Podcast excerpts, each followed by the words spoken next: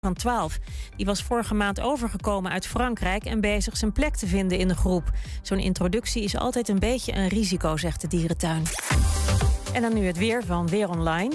Periode met regen en vooral langs de kust veel wind. Het is maximaal 15 graden. Vanavond is er bij de buien kans op hagel en onweer. En tot zover het ANP-nieuws. Is jouw auto toe aan een onderhoudsbeurt of een APK-keuring? Maak dan nu een afspraak bij Gebroeders van der Mei in Enschede.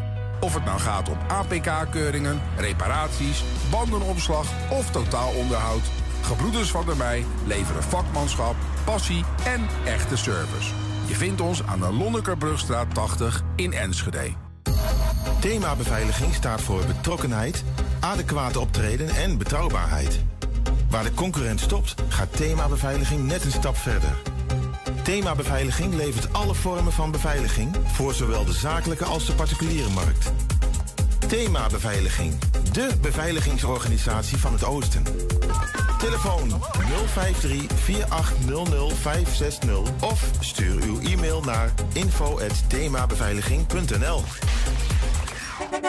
Ook ik rij op autobanden van Gebroeders van der Mei. Vind ons aan de Lonnekerbrugstraat 80 in Enschede.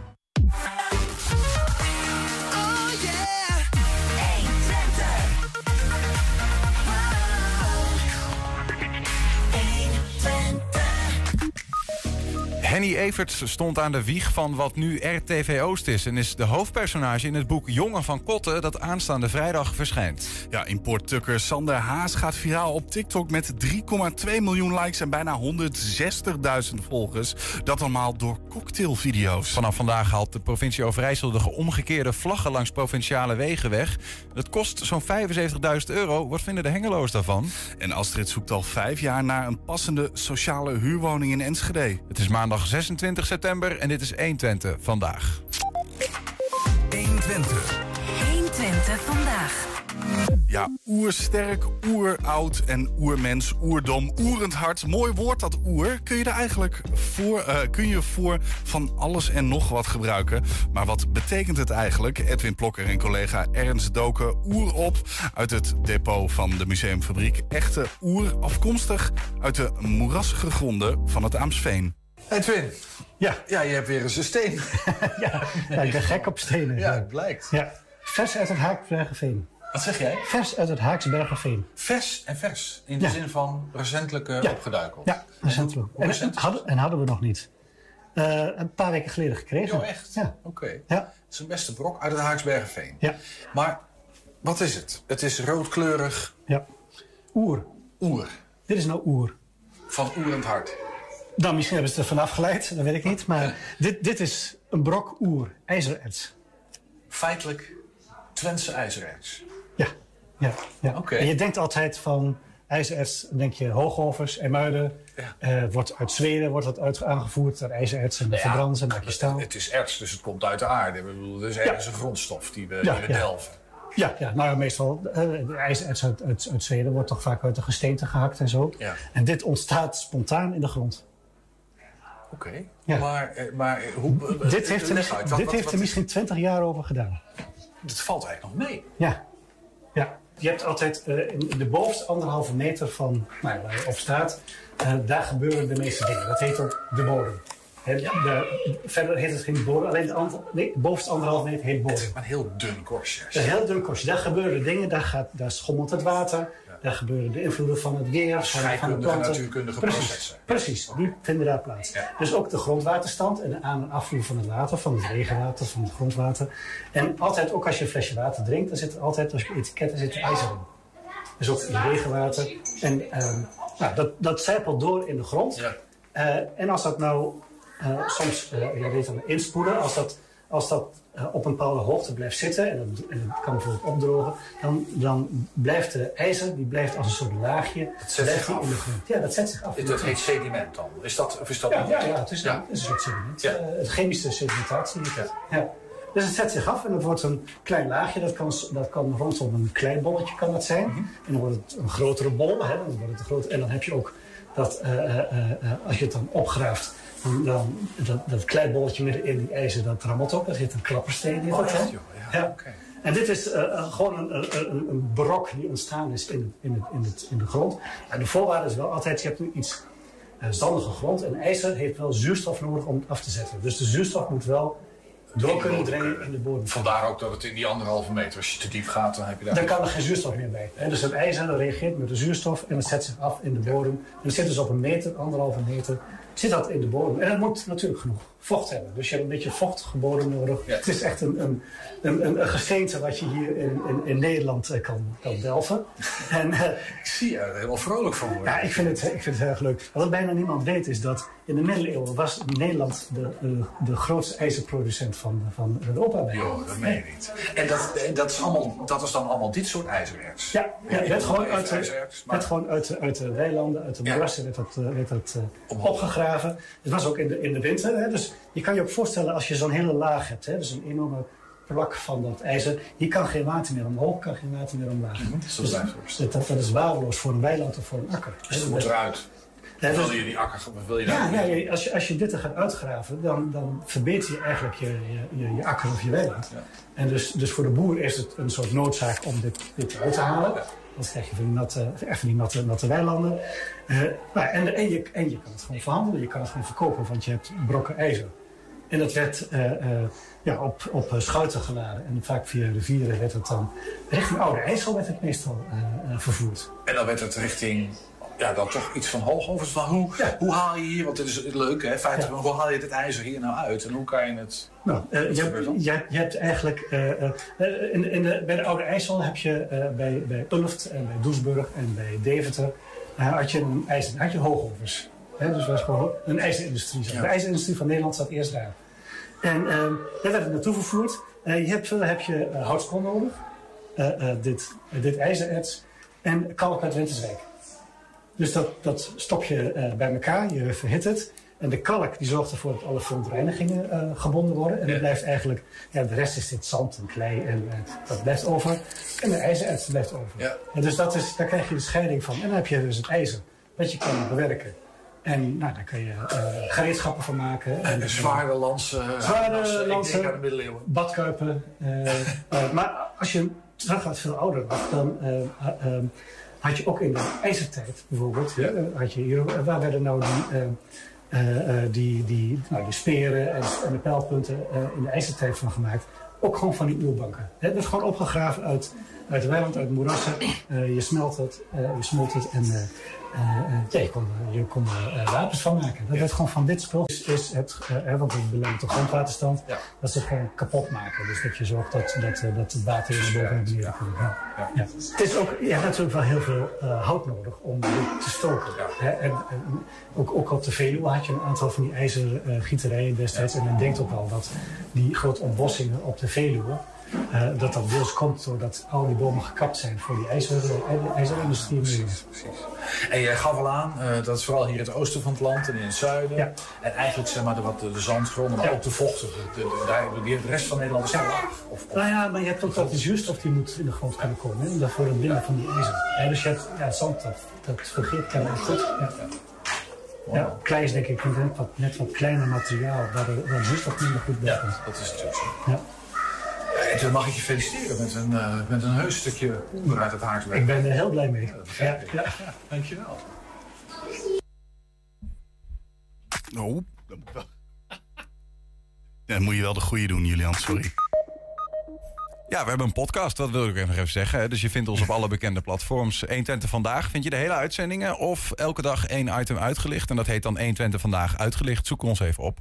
Ja, en ook Sander Haas, van die gaat viraal op TikTok met 3,2 miljoen likes en bijna 160.000 volgers. En dat allemaal door cocktailvideo's. Zometeen hoor je daar meer over. 120. 120 vandaag. Maar eerst, hij stond aan eh, de wieg van wat nu RTV Oost is... en is de hoofdverantwoordelijk als het gaat om het ontstaan van regionale dramaseries... zoals Van Jongelui en Olle Grond, groot succes. Henny Everts is de jongen van Kotten in het gelijknamige boek... dat de aanstaande vrijdag verschijnt. Zijn levensverhaal is daarin eh, opgeschreven... en dat is het werk van Peter Schavenmaker. Henny is bij ons. Henny, welkom. Dankjewel. Dat... eh, een, een, een jongen van, eh, nou ja, eh, eh, toch wel eenvoudige kom af uiteindelijk eh, de grondlegger van RTVO's wordt en een eigen boek, eh, eigen boek zelfs krijgt, De Jongen van Kotten. Dat is een behoorlijke eer, lijkt me. Ja, dat is het ook. Dus ik ben er ook eh, trots op dat het eh, verschenen is. En het is inderdaad eh, mijn levensverhaal. Maar gekoppeld aan een aantal interviews met mensen die Peter Schavenmaker heeft gemaakt. Die iets met mij te maken hebben gehad. Ja. We gaan het erover over hebben, over wat er in het boek staat. Ehm, over je, je, je, je, je tijd als nou ja, pionier, eh, de opzetter van de eerste regionale televisie. Wat daar allemaal bij kwam kijken. Wat ze daar in Hilversum van vonden, dat is ook niet altijd prettig. Maar misschien even beginnen bij die kleine jongen eh, die opgroeide in het, het Kotten in Hengelo. Ja, in Tuindorp. In Tuindorp. Ja, ja. Ehm, wat, voor, wat voor een buurtje was dat waar je opgroeide? Nou ja, dat was een buurt die eh, gesticht is door Stork. De machinefabriek Stork. En die wilde wat doen voor de arbeiders. En die bouwden mooie huizen met een tuintje erbij. Zorgde voor een pensioenfonds. eh, allerlei regelingen, vakantie erbij. Dat was in die tijd uniek. Dat die, dat, maar dan praat je al over die wijk die is gebouwd in 1911. Dus dat is even geleden. Ja. Maar toen eh, was er al een ondernemer in Hengelo, Stork, die dat deed. En daar woonden voornamelijk arbeiders van- die daar voor Stork werkten. In die wijk woonden arbeiders, beambten en de directie wilde daar zelf ook gaan wonen. Maar dat wilden de arbeiders niet. Want die zeggen, ja, in de fabriek kijk je al op de vingers... en dan ga je in die wijk nog eens even Ja, naar ons ja. kijken wat we doen. Ja. Dus die directeuren hebben gewoon een mooie villa gebouwd ergens elders. En die zijn daar nooit komen wonen. Een van die arbeiders van Stork, die kende jij goed. Mijn vader, Dat was je vader. ja, die heeft 40 jaar daar gewerkt Ja, als bankwerker. kijk. Wat En- is dat, een bankwerker? Wat doet hij? Ja, een kotteraar, dus gewoon het, het, zeg maar bijna het, eh, het veilen, het slijpen van metaal. Tot op de millimeter nauwkeurig. En dat Ja. het dan weer verder wordt eh, gebruikt. Ging je wel eens mee als jongetje? Ja, ja, ja, ik heb wel eens gezien.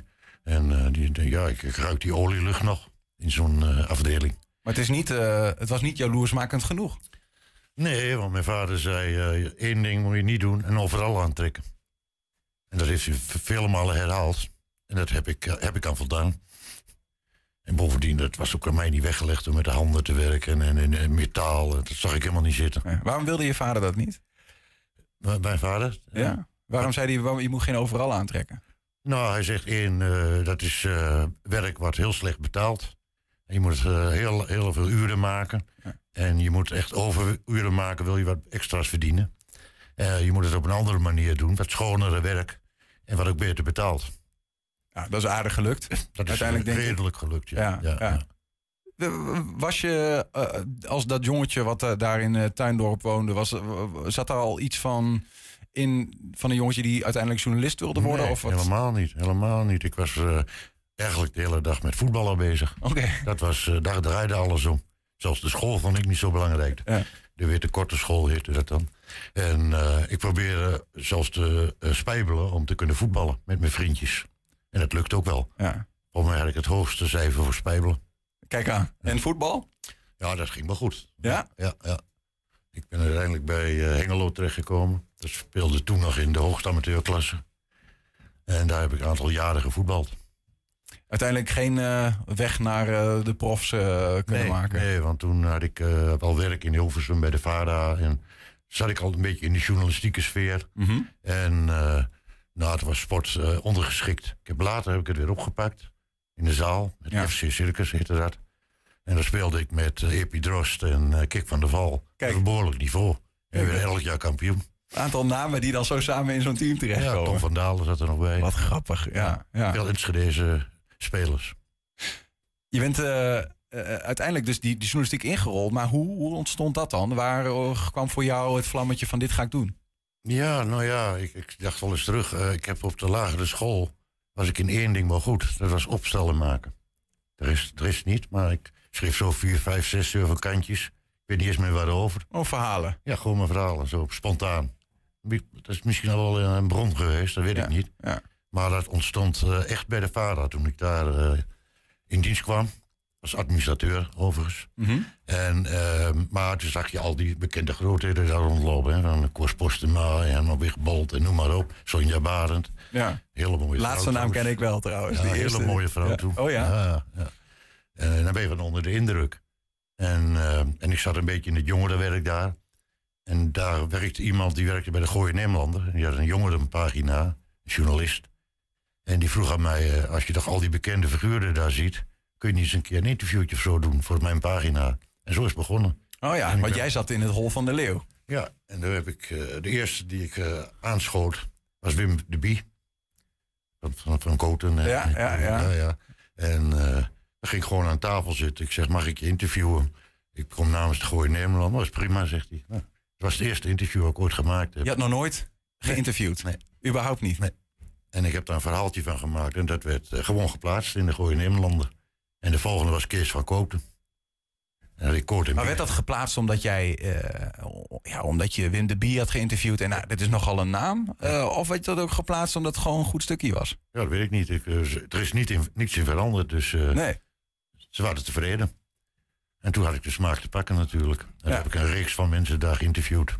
En later gebruikt om mee te solliciteren. Bij? Bij de, onder andere de Twentse Courant.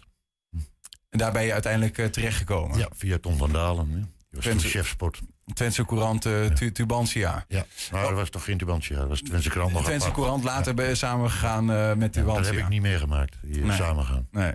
Ehm, eh, overigens is het daar zelfs nog een keer gebeurd bij de Twentse Courant dat je hoofdredacteur kon worden. Ja, nou ja, dat was het plan van de redactie. Die dacht dat ik misschien wel heel geschikt was als hoofdredacteur. Maar het probleem was, het was een katholieke krant. En ik ben niet katholiek. Hmm. En daar eh, liep het op vast. De raad van commissarissen. De voorzitter was eh Te Beek, dat was de directeur van Bolletje in Almelo. Ja. Een echte ras, echte Roomse man. Nou, die zag dat helemaal niet zitten natuurlijk. En ik had ook niet, eh, ja, de Roomse zoals dat heet. Hè? Nee, nee. Dus dat, dat ontbrak eraan. Dus het ging niet om, om journalistieke kwaliteiten, maar om de katholieke identiteit, die moest er zijn. En dat ging dus niet door. Waarom vonden de, de redacteuren, eh, je eigen je collega's, waarom jij de gedoodverfde Nou, man we zaten in een tijd dat de ontkrechtelijking al behoorlijk eh, plaatsvond. Mhm. En, en dat eh, de krant moderner moest worden. Dus het idee bestond voor een soort eh, regionale eh, volkskrant. Om die te maken. En daar stond de toenmalige hoofdredacteur ook achter. Mhm. Job was dat. En, eh, maar dat liep, dat liep spaak op dat eh, Roomse gevoel. Ja, ja. In hoeverre klopt het dat ehm, jouw achtergrond als ehm, ja, zoon van een, een, een, een arbeider bij, bij Stork, die die arbeiderswereld goed kent, dat dat, dat eh, nou ja. Nou ja, laat ik het dan opener vragen. Wat voor een invloed heeft dat gehad op de manier waarop jij redacteur was? Ja, veel, veel. Ik heb eh, de hele teleurgang van de textielindustrie meegemaakt. Later van de metaal. Met name in Enschede, waar enorme klappen vielen. En dat heb ik als journalist eh, al jarenlang eh, verslagen gemaakt. Met name met arbeiders. Ja. En ik had eh, vakbonden als informatiebron. Maar ja, en was, was je ook, want dat deden er denk ik wel meer, dat soort verslagen maken. Maar, maar stond je er ook op een andere manier Ja. in? Wat meer, eh, ja, was je niet minder bang om tegen de macht te schoppen? Nee, absoluut niet. Ik, ik was sociaal-economisch redacteur samen met Jan de Jong. En wij kozen Partij voor de Arbeider. Ja. Gewoon openlijk. En misschien gingen we wel dat te ver in misschien. Want dat waren echt linkse jongens, zeg maar, in die tijd. Ja. We waren lid van de Partij van de Arbeid en bij de vakbond. Dus, maar dat was in die tijd niet vreemd voor een journalist. Nee. Bijna iedere journalist was toen links. Nu zouden ze zeggen van ja, je moet wat meer eh, objectief eh, kijken naar alle kanten van het verhaal. Ja, ik heb later ook al veel gesprekken gehad met uh, textielbaronnen, of directeuren moet ik dan zeggen. Ja. En daar bleken ook mensen te zijn die zwaar leden onder wat er gebeurde in die textielindustrie. Dat ze mensen moesten ontslaan, want het waren vaak familiebedrijven. Hè? Ja. Al honderd jaar lang of zo. Zo van Heek bijvoorbeeld, nou, dat is bekend natuurlijk. Ja. En ook hier in Droombeek zaten van allerlei uh, textielbedrijven. Ja, en die directeuren die leden daar ook onder. kwam ik achter. Het waren echt niet uitbuiters of zo. Nee. Maar zo werd het wel uh, door ons gepresenteerd. Hè? Ja, precies. Dat we dat ook lazen in boeken. Dus je hebt ook wel eens later gedacht, als ik nu dat stuk had herschreven, had het meer nuance gehad? Of Denk het wel, ja. Andere kant gekend. Wel genuanceerder geweest. Ja. Um, je gaat op een gegeven moment bij uh, Rono aan de slag. R-O-N-O, dat is de voorloper van de, wat we nu kennen als ben, RTV Oost. Ik ben nooit bij de Rono. Nooit bij de Rono geweest. voor mijn tijd. Ja, de, dat is de... de Regionaal omroep voor Noord- en Oost-Nederland. Ja, dat is echt heel ver voor mijn tijd. Ja, ja dat is dan vlak na de oorlog. Um, is begonnen in Groningen. Hoe kwam je bij de... Want uh, dat was nog toen nog niet RTV Oost, maar Radio Oost, denk ik. Ja, ja. Hoe kwam je daar zo terecht? Nou, dat was toen in die tijd dat ik uh, geen hoofdredacteur bij de Twentse Courant zou worden. Mm -hmm. Toen ben ik gebeld door Marine Sportman, dat was het hoofd van Radio Oost. En die, zegt, die had er natuurlijk al gehoord dat het niet doorging. En die zei, morgen kun je bij ons beginnen. Als eindredacteur nieuws. Nou, daar ben ik op ingegaan. Dus ik hoefde alleen maar van de straat over te steken. En daar eh, was eh, Radio Oost gehuisvest. Je was in de buurt. De Twentse krant zat op de plek waar VND zat later en noem maar op. Ja. En een eindredacteur bij eh, zo'n plek als Radio Oost, dat lijkt wel een beetje op wat een hoofdredacteur bij een krant doet. Hè? Wat, wat, wat, denk ik, wat, wat is je nou, taak in zo'n geval? Om de eh, nieuwsredactie op poten te zetten. Ja. Eh, Radio Oost was in die tijd nogal wat folkloristisch en zo. Niet echt journalistiek. Mhm. En dat was de opdracht, maak het journalistiek. Samen met Marine Sportman. Want wat, wat, wat, wat was Radio Oost in die tijd? Waar hebben we het over? Welk jaartal ongeveer? Waar zitten we? Dan praat je van 1985. 1985. Een beetje geleden. Ja. Behoorlijk lang, ja. Vijf jaar voordat deze jongen voor de eerste keer het levenslicht zag. Wat, wat, voor een, wat voor een zender was dat? RTV, eh, Radio Oost in die tijd? Ja, veel folklore. En weinig eh, op, nieuws. Bijvoorbeeld, er was, een grote brand op de Veluwe of zo. Dan, dan wachten ze gewoon vier dagen mee om daar verslag van te doen. Mhm. Dat soort.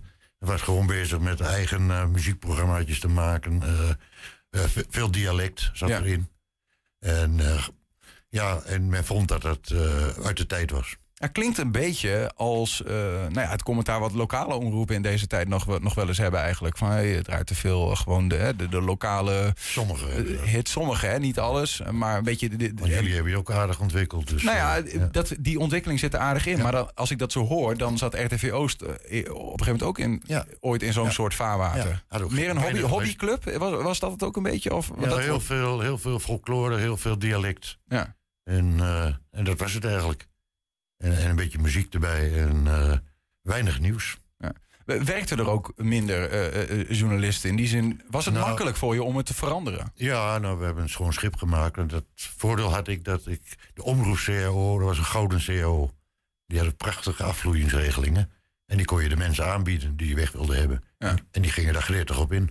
Want ze konden blijkbaar tot aan hun pensioen doorleven. Ja, ja, ja. Zo goed was die regeling. Ja, ja. Daar heb ik gebruik van gemaakt. En nieuwe mensen aangetrokken, met name van kranten.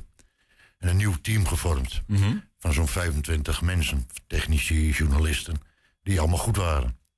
En toen hebben we een nieuwsredactie eh, neergezet. Ja, maar goed, dan ga je eh, die mensen die zijn eh, schrijvend journalist, die werken voor de lokale krant of, of voor de regionale krant, die, die gaan in één keer eh, radio maken. Dat is Ja. toch een ander vak, denk ik. Ja, ja, er waren wel een paar routiniers bij die wel radio maakten. Mhm. Maar de anderen hebben dat vak vrij snel onder de knie gekregen. Het waren allemaal jonge mensen die snel eh, leerden. Ja.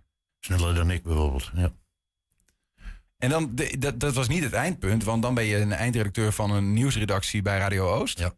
Ehm, maar ergens in de tijd ben je zelfs ehm, directeur, hoofdredacteur en directeur geworden. Ja, ja, ja. Directeur, hoofdredacteur was een gecombineerde functie. Ja, overigens, dat, dat ook best een bijzondere ehm, eh, combinatie die je ook niet zoveel meer ziet. Hè? Want eh, ja, er wordt verwacht dat van een directeur die gaat over het geld, hoofdredacteur over de inhoud. En die twee kunnen elkaar nog wel eens bijten natuurlijk. Dat klopt, dat klopt. Maar alleen die, die club was zo klein dat men dat eh, ja, veel te eh, kostbaar vond en overdreven om daar twee functies van te maken. Ja, ja. Directeur over zo'n klein eh, omroepbedrijfje. Hoe, hoe groot was die club? Hebben we het over? 25 mensen. zo. 25 mensen. Ja. Ja, alleen voor de nieuwsredactie. Nee, ook technici erbij. Oh, oké. De hele- administratie. De hele, de hele club. Ja, ja. Misschien dat er 28 waren, maar in die grote. Ja. Maar waren er wel eens momenten dat je als, eh, nou ja, als hoofdredacteur eh, je vingers, eh, je ogen moest dichtknijpen omdat je een, een mogelijke geldschieter eh, moest laten lopen? Nee, nee we, we hadden, kregen eh, vrij veel eh, subsidie Ja. die tijd. Dus er was nooit een conflict tussen die twee petten die je op had. Nee, nee, nee, nee. Nee, geen En probleem ik, eh, geweest. En ik was ook geen voorstander van de commercie daartoe te laten. Dus eh, ik vind dat journalistiek daar eh, onafhankelijk van moet zijn. Ja. Dan was je goed genoeg. De hoofdredacteur was sterker dan de directeur wat dat betreft in je. Die ik rol. journalist. Hè. Ja. Dus, en als directeur ben je een beetje manager. Maar eigenlijk was ik journalist. Ja. En echt met nieuws bezig. Ehm, we begonnen dit gesprek ook te zeggen dat, eh, nou ja, dat je. Dat is trouwens ook de boventitel van het boek, Jongen van Kotten, pionier van regionale Ja. televisie. Ja. Eh, want dat was er eh, nog niet. Tot Nee, aan een bepaald moment. Aankomende zondag, geloof ik, viert RTV Oost dat het 30 jaar regionale tv is. Ja, dat, is, Precies zondag, aankomende zondag, precies 30 jaar geleden dat Ja. ze de eerste televisieuitzending maakten. dat klopt. Dat Daar klopt. stond jouw handtekening onder. Dat klopt, ja, ja, ja. Ah, maar daarvoor moest je natuurlijk radio eerst nog ontwikkelen. Hè? Van, eh het anderhalf, twee uur per dag uit. Dat ging naar, uiteindelijk naar 12 uur samen met eh, Nico Haasbroek van Rijnmond. Ja. En dan 24 uur. En kregen wij enorm goede luistercijfers. We, we waren populairder dan eh Hilversum 3 of wat dan ook. We stonden één in Overijssel. Ja. En toen dacht ik... Zelfs zonder die folklore, mensen, Ja, eh, misschien juist al- zonder die folklore. journalistieke omroep met ook Ja. heel amusement erin en zo. Het was echt volwaardig eh, programmering. Ja. Hadden we toen En, en eh, die 24, die, dat klokje rond eh, zorgen dat er hè, content is, dat er eh, Ja. programmering is, lijkt me nog best een uitdaging. Ja, dat was het zeker. Ja. En er werd ook veel gevraagd van de mensen. Eh, maar dat sloeg enorm aan. En we hadden zo'n 200 tot 300.000 luisteraars per dag. Nou, dat is nogal wat in, in Overijssel dan, hè? Ja. En toen dacht ik van, nou als er zoveel luisteraars zijn, dan zullen er ook zoveel kijkers zijn. Mhm. Waarom gaan we ons niet sterk maken voor regionale televisie? Dat heb ik gedaan. Nou ja, dat is een heel, maar dat moet je het boek maar eens van lezen. Dat is niet zonder slag of stoot eh, gelukt. Nee. Want het mocht wettelijk niet in Nederland, werd niet toegestaan. Moest, de wet moest veranderd worden, ik moest de Kamerleden meekrijgen. Er, er mocht geen eh, eh, regio- televisie worden gemaakt buiten Hilversum. Nee, dat mocht niet. Wa- En als we het dan zouden voor elkaar krijgen, niet tussen 7 en 11 uur s'avonds. Oké, Heel, heel veel verbood dat, Dat- gewoon. dat klinkt wel heel erg uh, kartelvormig. Terwijl ik in, in Oostenrijk en in Duitsland en in Frankrijk en in Scandinavië gezien dat daar gewoon regionale televisie was. Maar in Nederland was dat niet toegestaan. Ja. En we werden ook niet met open armen ontvangen. Wat gebeurde er toen, eh, nou ja, toen jullie eh, aan de deur van de Hilversum zaten te kloppen en zeiden van... eh, Nou ja, het was André van der Lauw, als die naam nog iets zegt. En Wolfersberger waren toen voorzitter van, de, van, het, van het NOS-bestuur. ja. En, maar die kregen de omroepen niet mee. De omroepen waren gewoon tegen. Die zagen dat helemaal niet zitten. Eh, Zo'n Vera Keur was de eh, directeur en voorzitter van de VARA. Die zei, je haalt het paard van Troje binnen. Idioot allemaal. Maar waarom zouden ze mee moeten? Want je doet toch gewoon je eigen ding in, in Hengelo Ja, of we waar je toen geen nog geld, zat? hadden geen geld natuurlijk. Hè. En, nog geen Ja. eh, toestemming om het te maken. En, Want je had middelen nodig ook vanuit Hilversum dan Ja, om ja. gewoon tv te kunnen ja, maken. Ja, maar dat, dat wilden ze dus niet. Nee. Dat lukte dus niet. En toen ben ik weer naar de provincie gegaan. Naar de commissaris van de Koningin, dat was toen Jan Hendricks. En, eh, en die heeft mij enorm geholpen. Die, eh, die heeft op een bepaald moment mij moreel gesteund, maar ook heeft hij financieel heeft hij de Edon, dat is de huidige Essent, binnengehaald. En die ging twee kwartjes per maand heffen voor regionale televisie in Overijssel, Drenthe en Groningen. De energieleverancier ging Ja, eh, geld voor jullie binnenharken. Ja, ja. En Ongelooflijk. toen konden, waren we gered. Want we stonden op de rand van het faillissement hoor. Ja. Ja.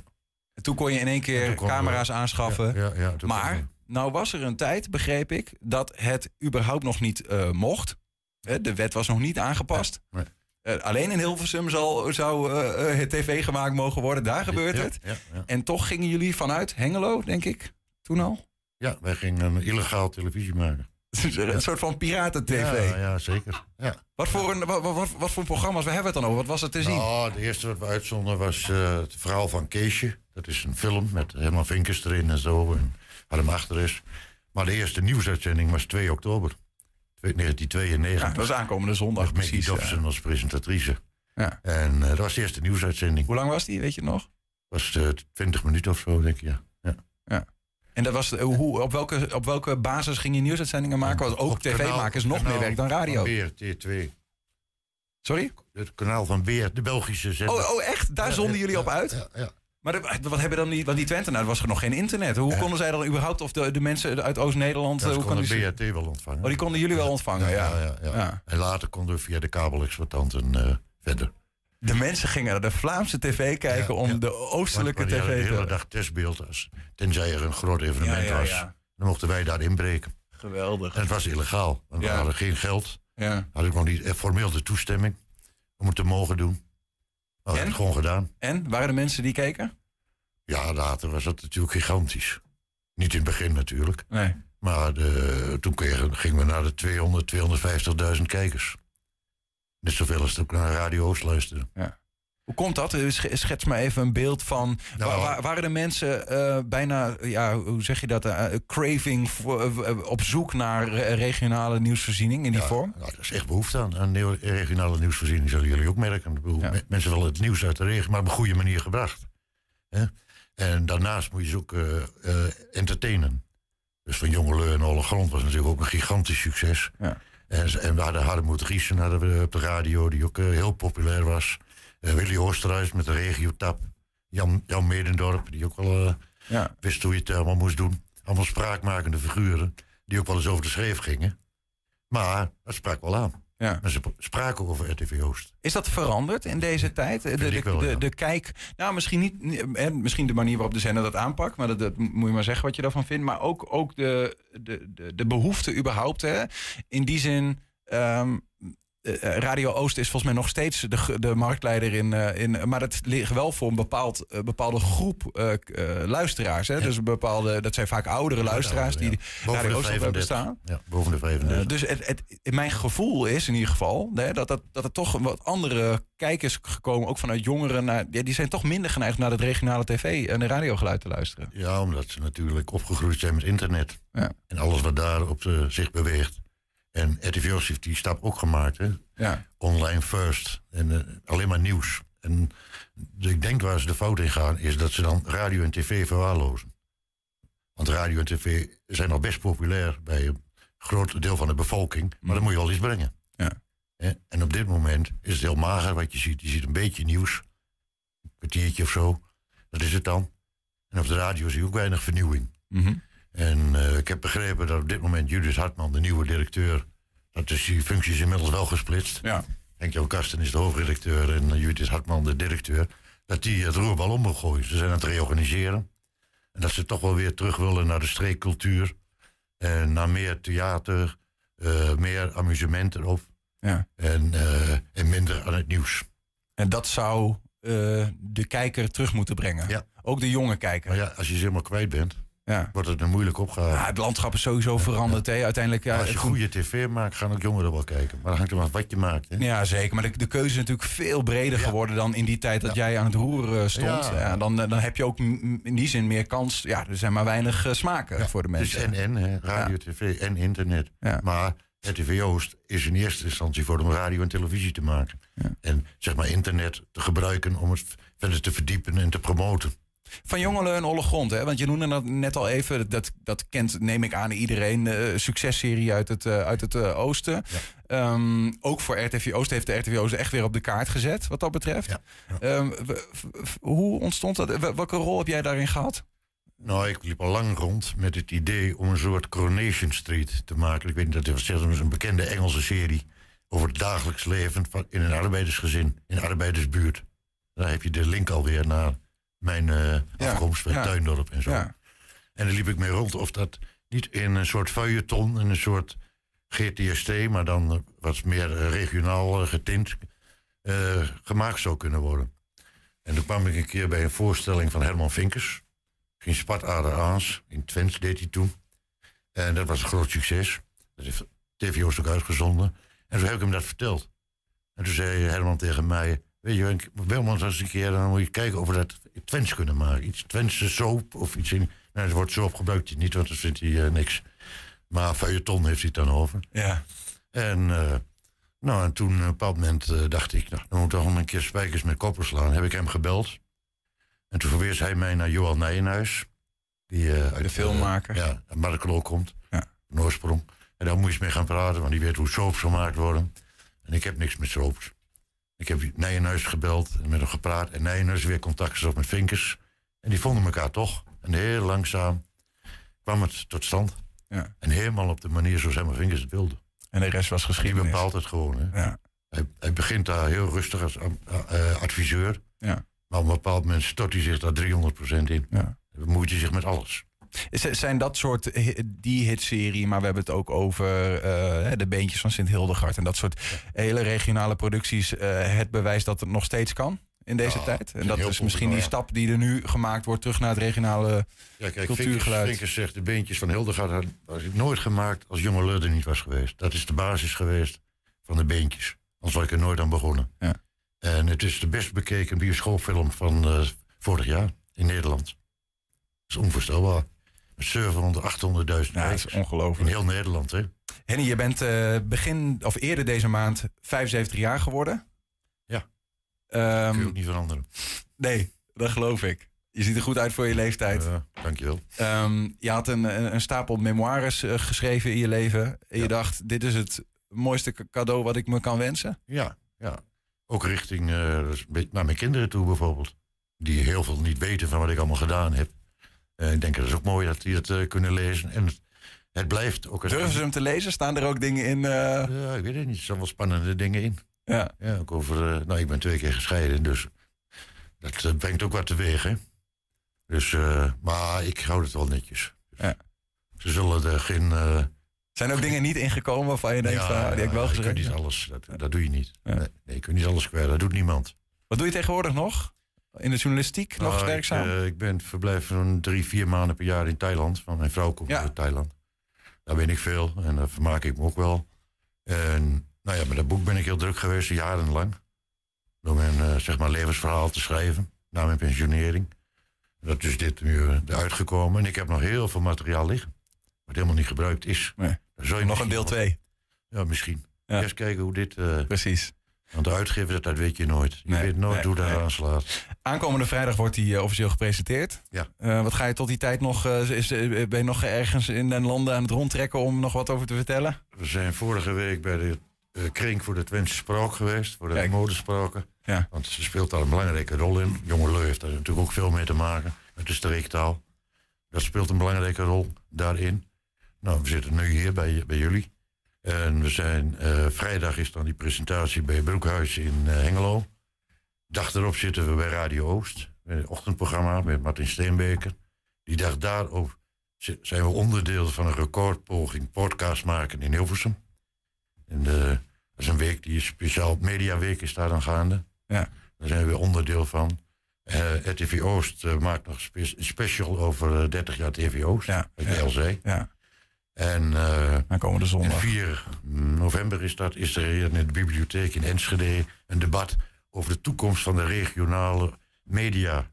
De lokale omroep, regionale omroep, Ja. kranten. Heb je daar nog een... Heb je daar nog ze en waar gaan ze naartoe? heb je daar nog een, een, een, een, een, soort van wens om daar een vinger in de pap te hebben? Een mening over? is daar de uitgangspunt. Ja. Ja. Dus eh, lees deze en weet hoe het... Uh, eh, ik nu al in het prille stadium enige reuring overal. heel goed. En eh, zelfs, hoe heet het, Angela de Jong heeft een exemplaar gevraagd.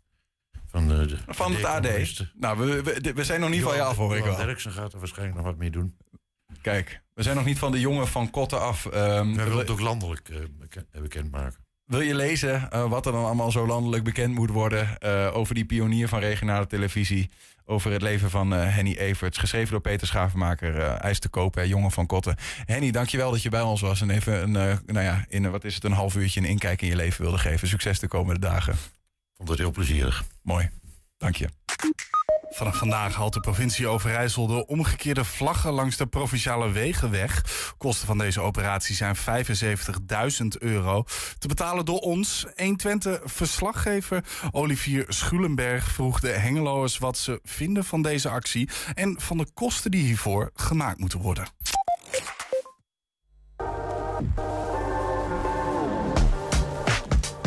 Kan u mij vertellen wat ik hier bij me heb? Een Nederlandse vlag. Een Nederlandse vlag. En als ik deze vlag nou zou omdraaien, over zo. Dan word ik kwaad. Dan word ik woedend. Ja, dan is het eh, de, op, de opstandige vlag. Eh, dan, eh, ja, dan is het voor de boeren, denk ik. Of voor Joegoslavië. Welke vlag vindt u nou mooier? De laatste. Voor de boeren? Kan u dat uitleggen? Ehm, boeren zijn een wezenlijk onderdeel van ons land. Die eh, een wezenlijk deel van onze verzorging voor hun rekening nemen. Dus vind ik het belangrijk dat ze blijven bestaan en waar mogelijk gesteund gaan worden. Ehm, ik ben zelf boer en eh, ik vind uh, er is nou genoeg geprotesteerd. En ze moeten gewoon nou uh, gaan overleggen, want er zijn genoeg kansen voor boeren. Het is alleen dat de regering dat moet faciliteren en dat is het heikele punt. Uh, ja, ik, ik ben niet zo heilig met de Nederlandse vlag dat ik denk van ze mogen dat ding niet omdraaien. Ja. Er zijn ontzettend veel mensen gestorven in de Tweede Wereld, ook buitenlanders, voor ons, uh, om deze vlag. Dus laten we alsjeblieft de vlag in ere houden. Wat vind je ervan dat deze vlaggen nu worden verwijderd van de provinciale wegen? Nou, vind ik niet nodig. Nou ja, ze mogen, het zijn gewoon vlaggen. Boeien. Boeien. ik hadden ze eerder moeten doen. Hadden ze eerder moeten doen, zegt u? Ja. Ja, ik vind helemaal niks. Ik heb het idee dat ze vrij snel weer terug worden gehangen. Dus ja, ik weet niet of het echt... Uh, ik denk het blijft een beetje een eeuwige strijd. Uh, dus. Ja, ze kunnen gewoon niet zien dat ze verkeerd zijn. De woordvoerder van Overijssel noemt dat het 75.000 euro gaat kosten om al die vlaggen weg te halen. Echt waar? Uh, gigantisch veel geld, zonde van het geld. Oh, dat kost wel veel. Dat heb ik niet. vind ik alleen maar slecht gewoon laten hangen, want eh, er is al zowat crisis in Nederland. En om al dat geld nog te gebruiken om die vlaggen weg te halen, wat eigenlijk vrijwel nutteloos is, dan kun je dat geld beter eh, besteden. Eh, in principe vind ik dat, eh, dat dat degene die ze neer hebben gehangen zelf zouden moeten doen. En dat geld kan je beter besteden aan de arme mensen nu op het moment in het land.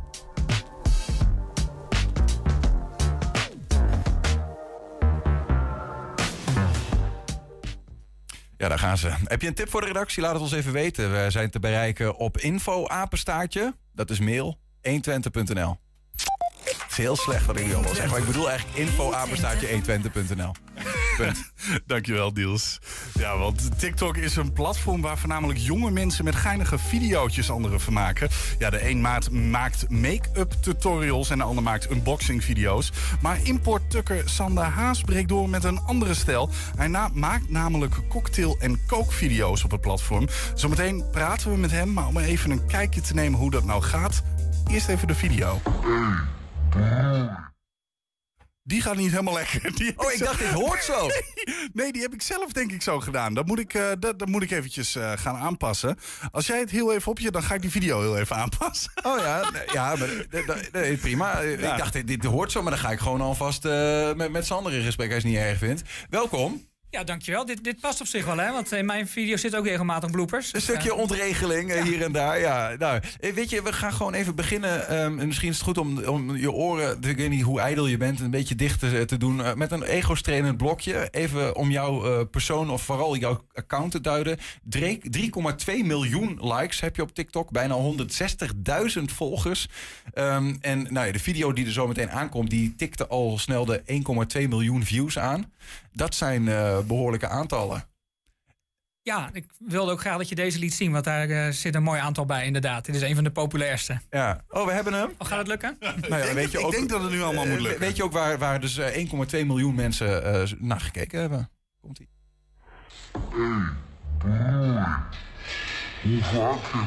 Nee, volgens mij moet de video het echt niet gedaan hebben. En heeft internet mij het niet zo gegund. Maar dan gaan we gewoon even verder. Oké, nou ja, maar, maar misschien is het wel dan aardig, want nu ben ik toch gewoon wel heel benieuwd wat er op deze video ongeveer eh, te zien is. Wat voor een video's jij dan maakt, Sander. Misschien kun je dat dan proberen voor ons te descripten, om het zo maar te zeggen. Ja, de bedoeling was om een video te laten zien waarin ik een cocktail maak. Een, een super Heineken. Mhm. Een eh, volger van mij, eh, Nick Tok, die had al onder 27 video's geschreven van maak alsjeblieft een super Heineken. Ook als dat helemaal niet relevant was. Onder een video van een lama farm stond zijn opmerking van volgens mij lusten lama's ook graag super Heineken.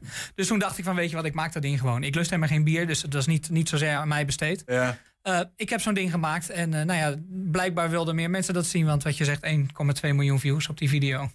En wat, wat is een super Heineken? Eh, dat is eigenlijk heel plat sneeuwwitje met Blue Curaçao. Dus Blue Curaçao, Sprite en bier. Waarom kijken zoveel mensen daarna? Nou, dat vraag ik me dus ook iedere dag. Wat goed. Oké, want dat is wat jij doet. Jij, jij, jij zet een camera neer, je gaat zitten aan een tafel zoals we jou nu in beeld zien zitten. En je maakt een cocktail. Eigenlijk is dat het. Ja, ik zit gewoon aan de tafel in mijn serre. Ehm, ik ga zo'n cocktail maken. En 9 van de 10 keer vergeet ik halverwege nog wat. Of, of gaat het mis of overstroomt het. Of... En ja, eigenlijk meer is het niet. Wie zijn jouw volgers? Ja, ik ken ze niet alle eh, 159.000 persoonlijk. maar eh, ik, ik, het is ongeveer verdeeld in twee doelgroepen. Ja. Eh, zeg maar de doelgroep van mijn dochter die mij hiertoe heeft aangezet. Mijn, ik heb een puberdochter. En, en de andere helft is, eh, nou ja, heel, heel plat gezegd, eh, hun moeders. Oké. nu vergeet ik een paar mensen, maar eh, grofweg is dat de verdeling. Ja. Jouw dochter is hier de schuld van. Die, die was hier natuurlijk mee begonnen voordat ik überhaupt wist wat TikTok was. Want ik ben veel te oud voor deze flauwekul. Ehm, en ze zei, oh pa, dat moet je doen, dat is leuk voor je. Eh, ze vond het al heel snel niet leuk meer toen ik meer volgers had dan zij zelf natuurlijk. maar zo is het begonnen. Oké, pa, dat moet je doen, want dat is leuk voor je. Wat, wat, wat, wat was er dan wa- wat jij dan in het leven deed... waardoor zij dacht van, nou, dit is wel echt iets. TikTok, je wordt een ster. Nou ja, ik hou wel van een beetje flauwekul af en toe. Ja. En, en ik heb weinig last van gêne, dat, dat helpt ook wel. Ehm, dus ik ben gewoon eens begonnen met wat, wat gekke filmpjes maken. Nou, toen kwam corona, toen had ik ook nog alle tijd. Want ik kon s'avonds toch nergens heen, dus ging ik nog maar meer video's maken. Ja, toen liep het een beetje uit de hand. Wat grappig zeg. En eh, eh, inmiddels jouw jouw jouw dochter zelfs eh, voorbij gestreefd in grote getalen... als het gaat om de TikTok-views Ja. en dingen. Een tijdje al hoor. Ja, ja, Sorry ja. Annabel. Ja, ja, geweldig, ja. Ehm, als je 160.000 volgers op zo'n platform hebt, hè, wat, wat merk je daar dan eigenlijk van? Nou, niet zo heel veel. Kijk, Heel af en toe word ik wel eens herkend op straat. en Vooral mijn dochter vindt dat heel vervelend. Maar dat is dan weer het voordeel dat ik in Duitsland woon. Daar ziet niemand dat, want al mijn TikToks zijn in het Nederlands. Want je woont in Epe. Ik woon in Epe bij Groningen, net over de grens. Ja. Dus, dus je kunt je terugtrekken in de anonimiteit Ja, wat dat betreft. precies. Maar het is niet zo dat je als je een keer eh, je dochter eh, ergens eh, naar, naar de... Ik weet niet hoe oud ze is eigenlijk. 15. Ik wou zeggen naar de ballenbak brengt, maar dat is dan niet. dat dat al die kinderen beginnen te niet krijzen. Nee, maar naar een of ander concert voor dit of dat, dat ze denken van... hé, hey, maar dat is die ene man. Ja, in Nederland gebeurt dat wel eens, ja. Ja, wat grappig zeg. Ja. Ehm, als je eh, kijkt naar de, de reacties die mensen geven, hè, zeg maar, eh, nou ja, op zo'n video als. Ik weet niet, misschien hebben we nog wel een video om te zien om, eh, om even. Oh, dat, dat, nou ja, goed, dan, dat, is, dat is jammer. Dan kunnen we het nog niet laten zien. Maar kijk naar de reacties van die mensen geven op die video's. Wat, wat hoor je dan zo terug? Ehm, nou ja, dat, dat mijn video's echt zijn. En als er iets misgaat, dan maak, doe ik het niet opnieuw. Mhm. Zeker bijvoorbeeld bij mijn kookvideo's. Dat is gewoon, ik ben gewoon mijn eigen avondeten aan het maken. En dan maak ik dan een video bij. Ja, als er wat misgaat, ga ik niet opnieuw beginnen. Ja. Gewoon mijn eigen eten. Ja. Eh, en dat, dat echte wordt wel gewaardeerd. Jij deed al Be Real voordat het cool was. Ja, zoiets, ja. Ja, ja, ja. ja. Ehm, en heel veel gewoon vragen van, kun je dat eens maken? Of kun je zo'n cocktail eens maken? Of heb je nog tips? Dus eigenlijk voornamelijk eigenlijk bijna alleen maar leuke Want reacties. ik begrijp ook zo, zo eh, dat is ongeveer de cirkel. Jij, jij plaatst een, een, cocktail en dan gaan, gaan anderen gaan vragen... hé, maar kun je dit eens maken? Of dat eens maken? Ja, eigenlijk komt het daar. Nee, ik, ik hoef Ja. zelf niet zo heel veel meer te bedenken. Maar is het dan een soort van, want ik, ja, ik zit nog steeds, maar ja, dat zoek jij dus zelf ook, van waarom kijken mensen daarna? Hè? Eh, eh, dat, dat, want de leeftijd van jouw dochter, ja, die mogen, als het goed is, hè, of die mogen geen alcohol drinken. Dat het een soort van wensgedachte is van, ah, ik kan daar zien in ieder geval hoe het wordt gemaakt? Of Nou, dat weet ik niet. Ik maak ook heel veel alcoholvrije cocktails. ook dat? Eh, en en eh, die worden ook wel goed bekeken. Ehm, dus dat, dat valt op zich wel mee. En wat jij, wat jij zegt, ja, waarom kijken ze? Voor mij is het gewoon dat het, dat het echt is. Dat ik gewoon mezelf ben. En, en geen, ik maak geen gelikte video's. Ik edit helemaal niks. Eh, je ziet het gewoon zoals het is. Ja. Punt. ja. Hey, Julian, wat ik ben Ja. benieuwd. Wat, jij eh, kwam Sander op het Ik, spoor. eh, ik kwam, eh, jij ik bent een TikTok-gebruiker. Eh, ja, eh, sinds kort ook wel. Ik voel me nog wel heel oud. Ik begrijp nog niet heel erg wat dat functies zijn. en ik ben nog vrij jong, dus dat, ja, dat is eigenlijk wel zo. Maar ik, eh, eh, ik zat dus ook te struinen en ik hoorde dat hier ook. Eh, als je dat dan zegt, en ik liet het zien. En het was er, hey, die kennen we. En want die komt op de tijdlijn nog wel eens voorbij. Maar dat, zo, zodoende ben ik daar toen, toen de tijd opgekomen. Toen dacht ik, en door die, eh, ik wil Superbox zeggen, maar dat is gewoon bier in, in Portugal. Maar eh, met dat eh Super Heineken. Heineken. toen hoorde ik opeens, hé, hey, maar het heeft ook in Twente voeten aan, aan, aan de grond gehad. Want heb je, deed jij dit hiervoor ook al? Gewoon allemaal cocktails maken, gewoon, gewoon thuis? Of? Nee, eigenlijk niet. Nee? Nee, ik, heb, ik ben pas verhuisd en toen heb ik een soort cocktailbar ingericht. Eh, toen had ik zoiets van, nou ja, als ik dat ding dan toch heb ingericht, kan ik er net zo goed video's van maken. Dus zo is het eigenlijk een beetje gekomen. Ik heb, Ja. niet, ik heb geen cocktailbar ingericht speciaal voor TikTok hoor, zo gek is het niet. Nee, nee, nee, Nog nee, niet. Nog niet. Nee.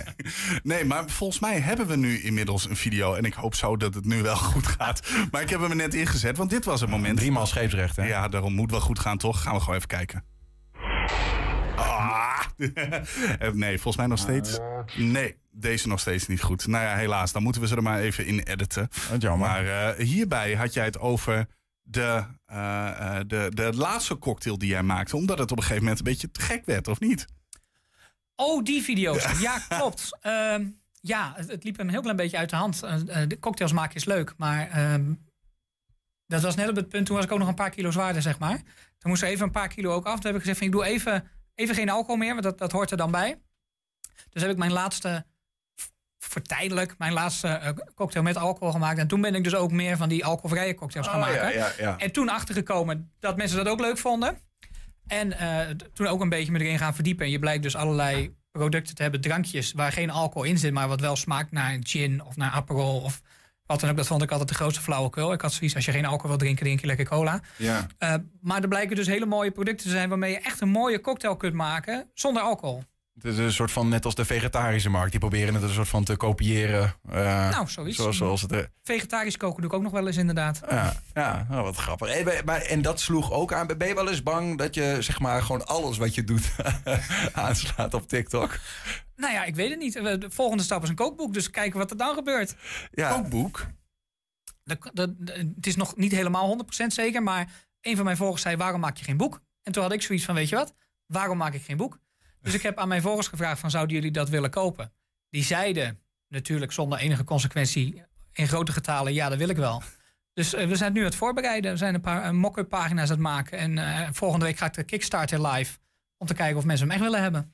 De- En daar, sta- daar, daar staat dan bijvoorbeeld de, de, de cocktails in die je hebt gemaakt. Of hoe Ja, een aantal cocktails, aantal recepten en natuurlijk ook eh, exclusive content, hè, speciaal voor de mensen die het boek dan kopen. En Ja. dingen die je niet zomaar terug kunt vinden. En dan op mijn manier natuurlijk. Het gaat helemaal niet om de recepten, het gaat een beetje om de, de kul eromheen, zeg maar. Zullen toch de meeste van jouw volgers zullen die nog een paar jaar in de, in de kast moeten eh, hebben wachten voordat ze de eerste cocktail mogen gaan eh, nuttigen, denk ik. Ja, daarom ook de gewone kookrecept. en precies. een paar mocktails Ja, ja, erbij, ja, dan hebben zij er ook ja, nog wat aan. ja. Hey, en wat klopte van, de, van het verhaal wat ik heb gehoord? Want je noemde net al even, op een gegeven moment werd het te gek. Eh, toen zei je, ja, er moesten een paar kilootjes af. Hè? Corona-kilootjes en cocktailkilootjes. Die werden gecombineerd in dit opzicht. Ehm, dat je toen ook afvalvideo's bent gaan maken. Nou ja, afvalvideo's. Ehm, ik eet koolhydraatarm. Ja. Als ik inderdaad een paar kilo kwijt wil. En daar maak ik dan ook mijn recepten van. Dus dan laat ik mensen zien hoe je lekker koolhydraatarm kunt eten. En als zij daar dan ook van afvallen, dat is hartstikke leuk voor ze. En dat zette je ook weer op eh, TikTok. Ja, ja, tuurlijk. En dat werd ook gewoon weer een hit. Werd ook gewoon geslikt. Misschien moet je er zelf eens aan gaan Ja, beginnen, Niels. dit klinkt als, eh, als iets wat wij moeten omarmen met onze omroep ook. Ja. Hebben we dat nog niet gedaan? Ja. Ja, dat is toch bijzonder. Wat, wat zou jij zeggen dan, Julian? Want ik denk dat er heel veel mensen kijken die zeggen... van ja, eh, heel veel jonge mensen zeggen... oh, wat doe je nou eh, ontzettend boomer over TikTok? Maar er zijn natuurlijk ook heel veel boomers en Niels Veuring... die TikTok niet zo goed kennen. Wat is de kracht van zo'n platform wat jou betreft? Waarom werken die filmpjes? Ik denk dat ik echt niet de juiste persoon ben om dit aan te Ja, vragen. jij zit erop. Nee, ik, ik, eh, ik vind het grappige video's leuk. En ik heb voornamelijk een tijdlijn gevuld met grappige video's en nerdweetjes. Want ja, dat blijft dan ook een beetje in hangen. Dus voornamelijk feitjes over films en dat soort dingen. Maar ook gewoon honden die grappige dingen doen. Eh, dat, ja, dat is een beetje mijn tijdlijn. Sander. eh, dat is, die zit ook op mijn tijdlijn. Dat is, maar eigenlijk daar een grote mix van. Eh, maar jouw algoritme kan ook aardig verstrooid raken. Want kijk ik bijvoorbeeld direct drie video's helemaal af. Dan heb ik ook non-stop alleen maar mensen die ook in hetzelfde genre zitten als, als, Sander. Om, op, mijn, op mijn TikTok-feed heet dat dan volgens Betekent mij. dat, heb je ook veel eh, eh, alcoholisten onder jou volgers? Nee, ik geloof dat dat nog wel meevalt. Nee, maar de vraag die je net stelde, wat je natuurlijk bij ieder eh, nieuw platform ziet, is dat daar eerst de jongeren op afduiken. Ja. Dan ineens komen hun ouders achter dat het ook tof is. En dan gaan de jongeren weer weg, want die willen dat niet dat hun moeder met hun vader meekijkt.